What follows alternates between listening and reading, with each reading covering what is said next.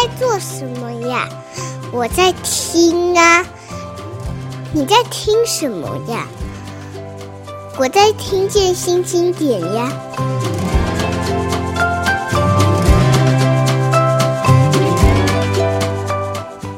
呃，旭东刚刚已经提到一件事情了。他说，我们从这个商贝展到他自己做这个童书，我们都背后有一个呃自己很心中很喜欢的大师，或者是一个日本的动画的重要的公司吉普力啊，宫崎骏。对，为什么会有这一题呢？因为去年新经典出了一本书，叫《天才的思考》，嗯，是呃吉普力公司的名誉董事长吧？现在应该已经是名誉董事长。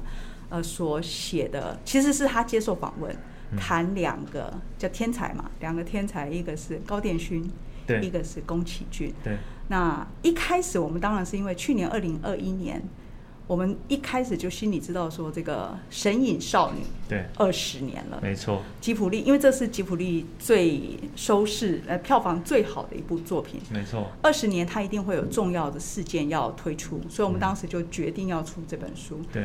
买的时候只知道是讲这两个人，就一看，我的天啊，太好看了，非常好看。来，旭中讲一下。其实我觉得我跟宫崎骏有非常多的缘分，就是除了小时候有在学校缝那个龙猫的娃娃跟香包之外，嗯，啊，就是你们学校规定的家家政课吗？还是就每一个人缝起来都长得不一样？嗯嗯。嗯然后长大之后就是拼命看他们的作品，就是他每次的作品出来都很像朝圣，而且以前其实并不方便的。大家大家知道以前宫崎骏的作品很少上院线吗？对，我们都是看 VHS。就是龙猫其实是这几年，然后很多他在重新去谈，他才有机会。以前都是看录影带。然后电视，哎，我忘记电视有没有播了。啊、呃，有，但是很也是后来哦，也不是说一开始我们看的时代。对，因为其实我是认为说，宫崎骏老师他呃心里就是我刚刚讲的，他有个小孩，嗯，就是嗯、呃，像他的伙伴也是，因为这本书里面有点像他们在打闹，有点像在互亏，有点像在过程里面很像朋友一样，嗯，所以他我我觉得。他之前不是很多年前就说啊，我不要画了，我不要画了。嗯，其实我们都认为说要退休。对，嗯、他说他不要画，是因为我觉得他害怕的是他失去了这种像朋友间的、像小朋友这种互动感。他所以他的那种任性，其实又会让我们觉得哇，对我们有时候真的就是会这样。是是是，就是臭小孩，就是 就是讲话不算话这样。所以 到底要退退出几次，然后又回来这样。呃，这两个我们叫大师好了，天才哈，大师 S，对 对对，有两位。呃，年轻的时候一开始，宫崎骏是跟着高田勋的，对，那等于是像是他的这个助理一样的，对。等到这个高田勋要开始呃出来做作品的时候，因为高田勋自己不画的，嗯，宫崎骏是自己画的，对，这两个人很大的分野。然后宫崎骏超爱画。而且他是逐格画，就是他，因为他那个工太细，以至于整个吉卜力公司的制作速度超级慢。嗯，呃，这件事情使得我们的铃木敏夫变成一个很重要的，我们叫他驯，他他说这个人家都叫他驯兽师嘛，这两个跟野兽一样，创作起来就是用他们自己的本性在。就三个最重要的。是是是，所以呃，你刚刚说他们就像孩子一样，我觉得最主要就是那个。一刚开始成立公司的时候，什么都不知道，这个世界有没有可能让他们呃成功？可是他们就做他们想要做的事。比方说，你刚刚讲的龙猫，对，一开始这个案子要做的时候，其实投资公司呃这个发行公司是不愿意的。嗯，他们说这个妖怪跟这个呃妈妈已经快要过世的这种主题，对，这个是在什么？在在日本社会是不行的，尤其是在那个时代，好像也是因为国家的状态，哦，气氛是不是？对对。最主要是他们觉得这个题材一定不会卖，所以没有人想要投资，嗯、就没想到龙猫其实是他们当时就是一战成名，没错。那当然后来票房越来越好，而龙猫一开始的这个成功，还不是在呃发行这个电影的时候成功，是因为到电视上演，对。然后大家就不断的循环看，觉得这个太喜欢了，嗯、甚至于到后来吉普力的 logo 就是那只龙猫。对，等于这个整个故事后来反过来的救了他。如果看那个书，你就会觉得说，哇，这真的是连那个整个制作过程、嗯、成功的奇迹，都让你觉得非常的热血了。嗯，哎，其实，呃，老师的作品也影响我非常多的作品。嗯，比如说我在做小花的时候，有设计了一个糖果，它糖果就是呃、嗯、有海盐味的薄荷糖。嗯哼，然后我就跟团队讨论说，我想要做的很像萤火虫之墓里面那个装糖果的铁盒，对，嗯、然后糖果放在里面。但是这个糖果吃起来是咸咸的，是眼泪的味道。所以你真的做了真实的？真的，真的，真的。然后它的封面是我们用手，呃，我们做那个形板，用涂鸦的方式，所以每一个都不一样。那那个已经没有，因为那是在当代艺术馆的时候的一个一个作品。然后它也影响我在做呃文博会屏东馆的时候，因为屏东是我老家，是我用神隐少女的逻辑去测了屏东馆。我在导览的时候，其实都会讲，我用那个小小的故，因为我每一个作品里面好像都会跟着老师的一些线索，嗯，然后把它放大，嗯，对，所以我觉得那个关系是很很紧密的。所以你的童年其实有很多跟他的这个给你的视觉或者是故事的感动是呼应的。呃，我我我可以跟大家分享，呃，应该还有时间哦。有。好，就是因为我非常喜欢神隐少女，就我刚刚讲的，我的很多作品。喜欢到大概大概这么喜欢吧，我怎么我不知道什么形容啊？这样子，这样那个呃，我在呃，其实我可以我可以透露一个嗯很好很我我我我自己觉得非常兴奋的消息，就是刚刚有提到在去年是二十年《神隐少女》，《神隐少女》上映二十年。我在去年的某一天接到一通电话，嗯，然后那电话。他打来就是，他说：“哎，呃，请问是方玉总吗？”我说：“哦，对对对。”他说：“哦，我们是吉普力公司。”是，对，然后是，对，我想说啊，是诈骗吗？然后是台湾的吉普力公司，然后其实有邀请我参与，呃，《神隐少女》二十周年的台湾版，就是重新设计，对对，重新设计。但但但这件事情还没有公布，OK，因为去年的疫情的关系，所以我们今年才会上。所以今年暑假会上，它等于是重新在院线。嗯哼。那其实我在我接到这个任务的时候，其实当然压力很大，但也很兴奋。但我自己也因为其实大家都知道，在大陆，呃，黄海设计师他重新诠释龙猫跟神隐少女，哇，那个是很经典。可是那时候我就在思考，呃，老师在做这个创作的时候，他其实展现的是那种澎湃。嗯，就是那种呃气势啊，什么什么的。嗯、那我就想说，如果我们是台湾人，我们要怎么样看待这个故事？嗯，所以我后来我们大概花了半年的时间，我现在还在跟台湾的一个插画家还在磨，嗯，因为磨了很久，因为刚好有延期嘛。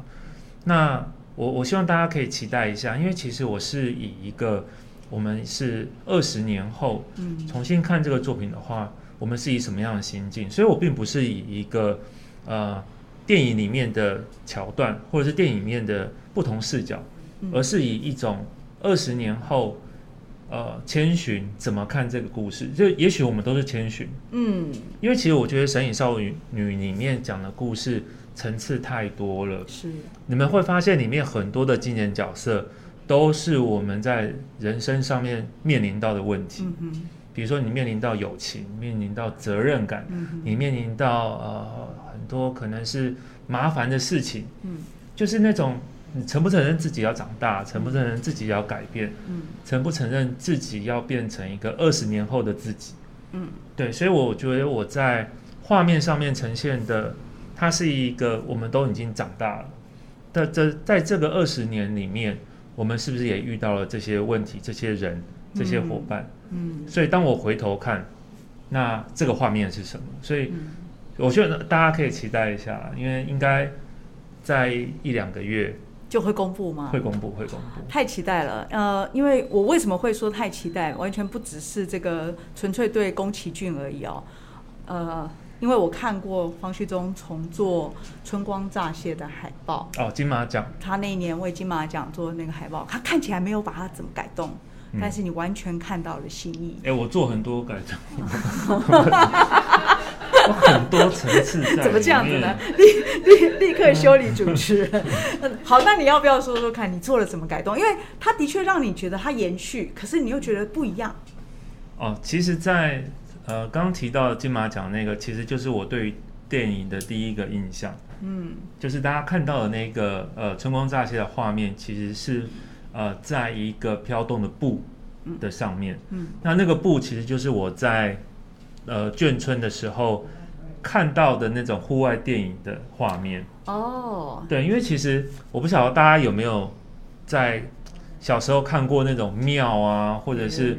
那种里长的广场，是里长办的，就是会去播那种户外电影。嗯，那户外电影的话，你会觉得很特别，是因为它跟电影院的那个状态不一样，是它是户外，所以它会有风，嗯，它会有不一样的摆动，就是它的状态。嗯，所以我就觉得那个呃布，它被打上那个光的时候，它好像被赋予生命，是，但是风一吹过来，它又产生自己的姿态，嗯哼，很像被赋予魔法。Oh. 所以那个春光乍泄的画面，其实其实是我用那个夏永康摄影师的一个夏永康的作品的一个作品，然后把它变成更大了。其实那张作品是小小的哦，嗯、就是张国荣跟梁朝伟的那个天台上的照片。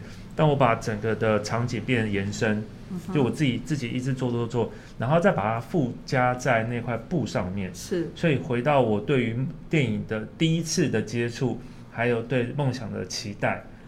对，所以它很多层次。呃，非常非非非常谢谢你的解释。我当时就只是有一个感觉是它不一样，可是它又跟原来有一样的地方。那我觉得旭东你真的太厉害，因为我听说王导也非常非常的喜欢那个设计。我我我那时候 开会的时候，本来只是乱许愿，就是我想跟王家卫导演合作，我想跟春光乍泄合作。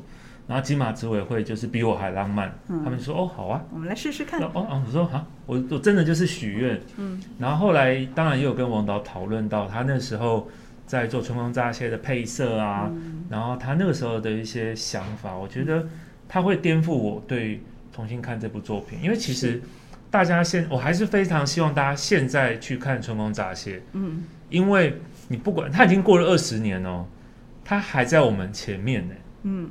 我我我还是不理解，怎么会有这么超越时空的？包括那个瀑布的拍法，对，阿根廷的那个，然后那个鸽子之歌的音乐，大提琴一下，然后到后来结局分叉的收尾，是是是，超级好看。就是我到了现在四十几岁，过了二十二年，再看。春光乍泄还在前面，就还在我们前面。是，对，呃，所以我我其实是要用春光乍泄他当时重做的这款海报来告诉大家，我对他做这个身影少女的海报的期待，真的是会觉得徐中做的作品给呃大部分的人的感动，不只是它美而已，对，它就是里面有一种时间的意义，它的诠释，这东西。在透过他讲的时候，真的就会变得不一样。我你看，我刚刚这个春光乍泄就露了馅，我只是知道它美，我根本不知道它背后有这这么厉害的故事。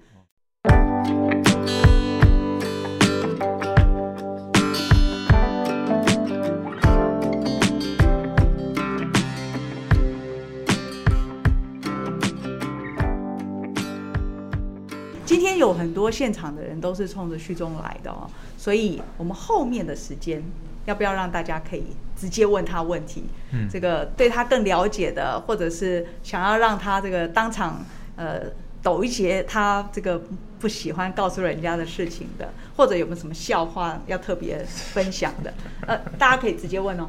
好，像你做设计啊，已经二十几年，甚至可能可能更更长的时间。对。就是说，你怎你现在的你看你过去的。年轻时候或小时候的作品，嗯，呃，有有什么会觉得说，哎，当时怎么会做出这样的东西？嗯，是好还是幼稚还是 anyway 是什么？你怎么看过去你自己的作品？好，其实好像大部分人都会有这样的感觉，就是如呃，你你怎么看以前的作品？我我其实有看过我做的第一张专辑设计，是谁的？呃强变乐团，嗯，对，那时候是滚石，嗯哼，然后我那时候因为先在设计公司嘛，所以我那时候第一次接到完整的专辑设计的时候很紧张，所以每一个拍摄每一个画面我都画草图，然后说这边要什么什么，然后就做的很多很多设定。那我现在看的时候，我自己会觉得有点害羞，嗯、就是我没有去抓到那个紧跟放，嗯，就是我太想把这件事情做好，反而会让自己看起来很紧绷，嗯，对，所以我觉得年轻时候的我虽然很勇敢，但是也太想表现的每个地方都兼顾到，嗯，对，但是现在我觉得，因为我我已经四十四岁了，我觉得我看很多东西都会有一种。抓那个节奏，我常常在跟同事还有伙伴讨论事情的时候，我都是用比手画脚。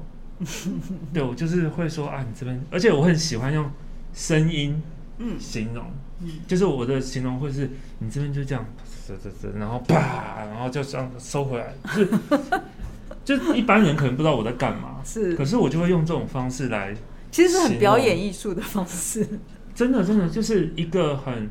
我我我随便举例好了，我们最近帮那个呃谢明燕跟红红老师是呃设计的那个黑胶灵魂呃爵士灵魂夜，嗯哼，其实我就是在跟，因为我跟谢明燕合作几次了嘛，嗯、就是很很有默契。可是红红老师就是呃很资深的呃诗人，艺文诗人，所以我在跟他提案的时候，我也是这样啊，就是这样啊，然后就是这样编起来干嘛干嘛。然后他就跟过几天，他就跟谢明燕说：“哎，这个 找他做好吗？对，就是就是可能太对，就是太抽象。但我还是很坚持，也不是说坚持，因为我觉得他们作品给我的感受是这样，我我想尽力去呃传递。可能没有表演的那么好，但是我就是用一些肢体动作，然后后来真的做出来。”听说他看完，对他非常喜欢。他们昨天去印刷厂去看的时候，谢明就打给我说：“老师很感动，嗯，就是他没有想到可以完成成这样。”是，所以我就觉得现在的我比较可以用更多的肢体、声音、感受、语气来表达那个节奏跟呼吸感。嗯嗯嗯，呃，因为小岛里一周年嘛，所以今天晚上听说。谢明燕老师跟这个红红老师就会在这个场所对。现场表演，因为我们小道理已经一年了，对，然后我们今天晚上七点到十点，我们在现在这空间里面会有现场爵士，是。就是爵士灵魂夜的发表，也是首卖。那我跟红红老师、跟谢明燕还有李慧，我们也会在现场分享我们怎么创作这张专辑。嗯，然后更有趣的是，我们现场会有钢琴。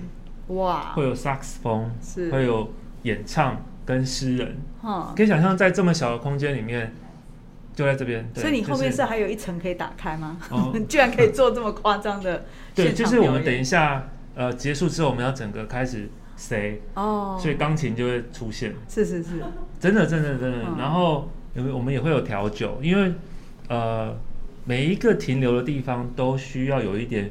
迷人的成分，没错。所以什么样会让你微醺？音乐会微醺，诗词会微醺，爱的人会微醺。那当然，酒类也是微醺。所以这个空间就会转换成微醺的小岛里。嗯，今天晚上有空的人真的不要错过。这是小岛里第一次现场演奏吧？没错，没错，是是是，我觉得是很棒的。嗯、那如果你今天晚上不能来，听说下个礼拜五，在下下个礼拜五还有厉害的调酒之夜。对，我们下礼拜还是是跟 Testing Room 的客座调酒，是、嗯，然后我也会调一款酒。哦，对，但我我调的那款可能要比较便宜啦，因为可能没有那么好喝。那我就来喝那款。然后，然后。再下个礼拜是跟秋香是秋香会来，对，所以就是小岛里的酒吧模式。是，呃，还有没有其他的问题？如果没有的话，我要做一个结语啊，就是呃，如果从出版社的角度来看，我们在看到方旭东的时候，我们会觉得这是一个难以企及的大师，因为他都做好大的案子，这样子。你大大概碰过华语一线的歌手的专辑，都是。